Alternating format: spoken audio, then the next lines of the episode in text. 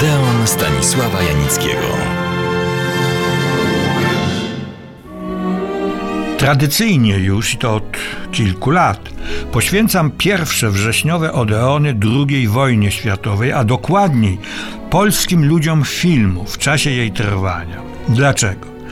Ponieważ ich doświadczenie wojenne, ich dramatyczne przeżycia, konieczność dokonywania na każdym kroku trudnych, nieraz tragicznych wyborów nie były w takim stopniu udziałem filmowców innych nacji. W tym roku ma miejsce pewien szczególny fakt. Otóż równe 70 lat temu, o tej porze, trwało powstanie warszawskie. Wtedy wiadomo już było, że nie może się ono zakończyć zwycięstwem, ale mało kto myślał o kapitulacji, choć straty wśród powstańców, jak i ludności cywilnej były coraz boleśniejsze i liczniejsze. Ludzie polskiego filmu byli wszędzie z bronią w ręku na barykadach. Brali udział w walkach, które toczyły się o każdą kamienicę, ulicę czy zaułek. Dziewczęta, nie dziewczyny, i kobiety były łączniczkami, sanitariuszkami, pomagały w polowych szpitalach. Aktorki i aktorzy występowali na zorganizowanych czy wręcz improwizowanych imprezach, nazwijmy je wokalno-muzycznymi, żeby dodać otuchy walczącym, ale też tym, którzy tracili nadzieję żeby ułatwić przetrwanie w coraz bardziej beznadziejnej sytuacji, żeby wywołać uśmiech na twarzy i chwilę zapomnienia. Polscy ludzie filmu i teatru, rzecz jasna, wykonali tę misję bez zarzutów, wspaniale i niektórych z nich chciałbym dzisiaj przypomnieć. To jest Odeon Stanisława Janickiego w RMF Classic. Są wśród nich i ci znani z okładek czasopism filmowych i teatralnych, ale są i tacy, o których dziś już mało kto albo nikt nie pamięta. Ta pamięć im się należy, szczególnie dziś w zalewie celebryckiego blichtru, migających światełek i ryczących głośników.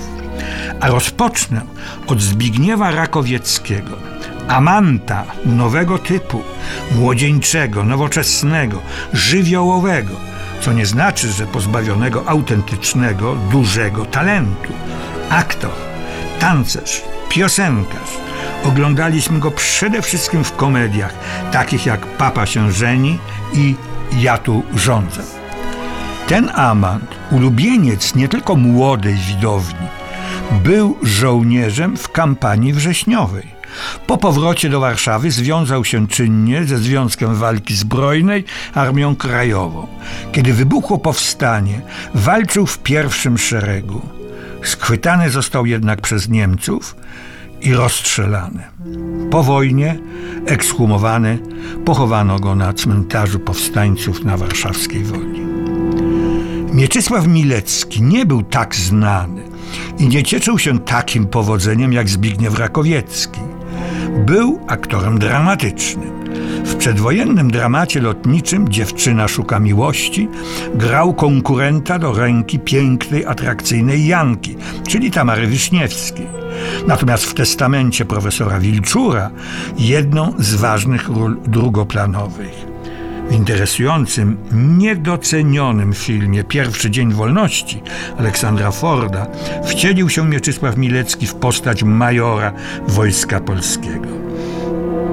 W głośnym i znakomitym filmie Stanisława Różewicza Westerplatte był jednym z obrońców tej polskiej placówki. Jak widać, obracał się on w kręgu filmu wojennego. A co podczas wojny i podczas powstania. Mieczysław Milecki był aktywnym uczestnikiem walki polskiego podziemia z niemieckim okupantem. Kiedy wykonano wyrok na Igosymie i Mieczysław Milecki został natychmiast aresztowany i osadzony na Pawiaku. Musiał mieć jednak bardzo mocne alibi, skoro hitlerowcy zdecydowali się go wypuścić na wolność. Kiedy wybuchło powstanie, walczył oczywiście z bronią w ręku. Słuchacie Odeonu Stanisława Janickiego w RMF Classic.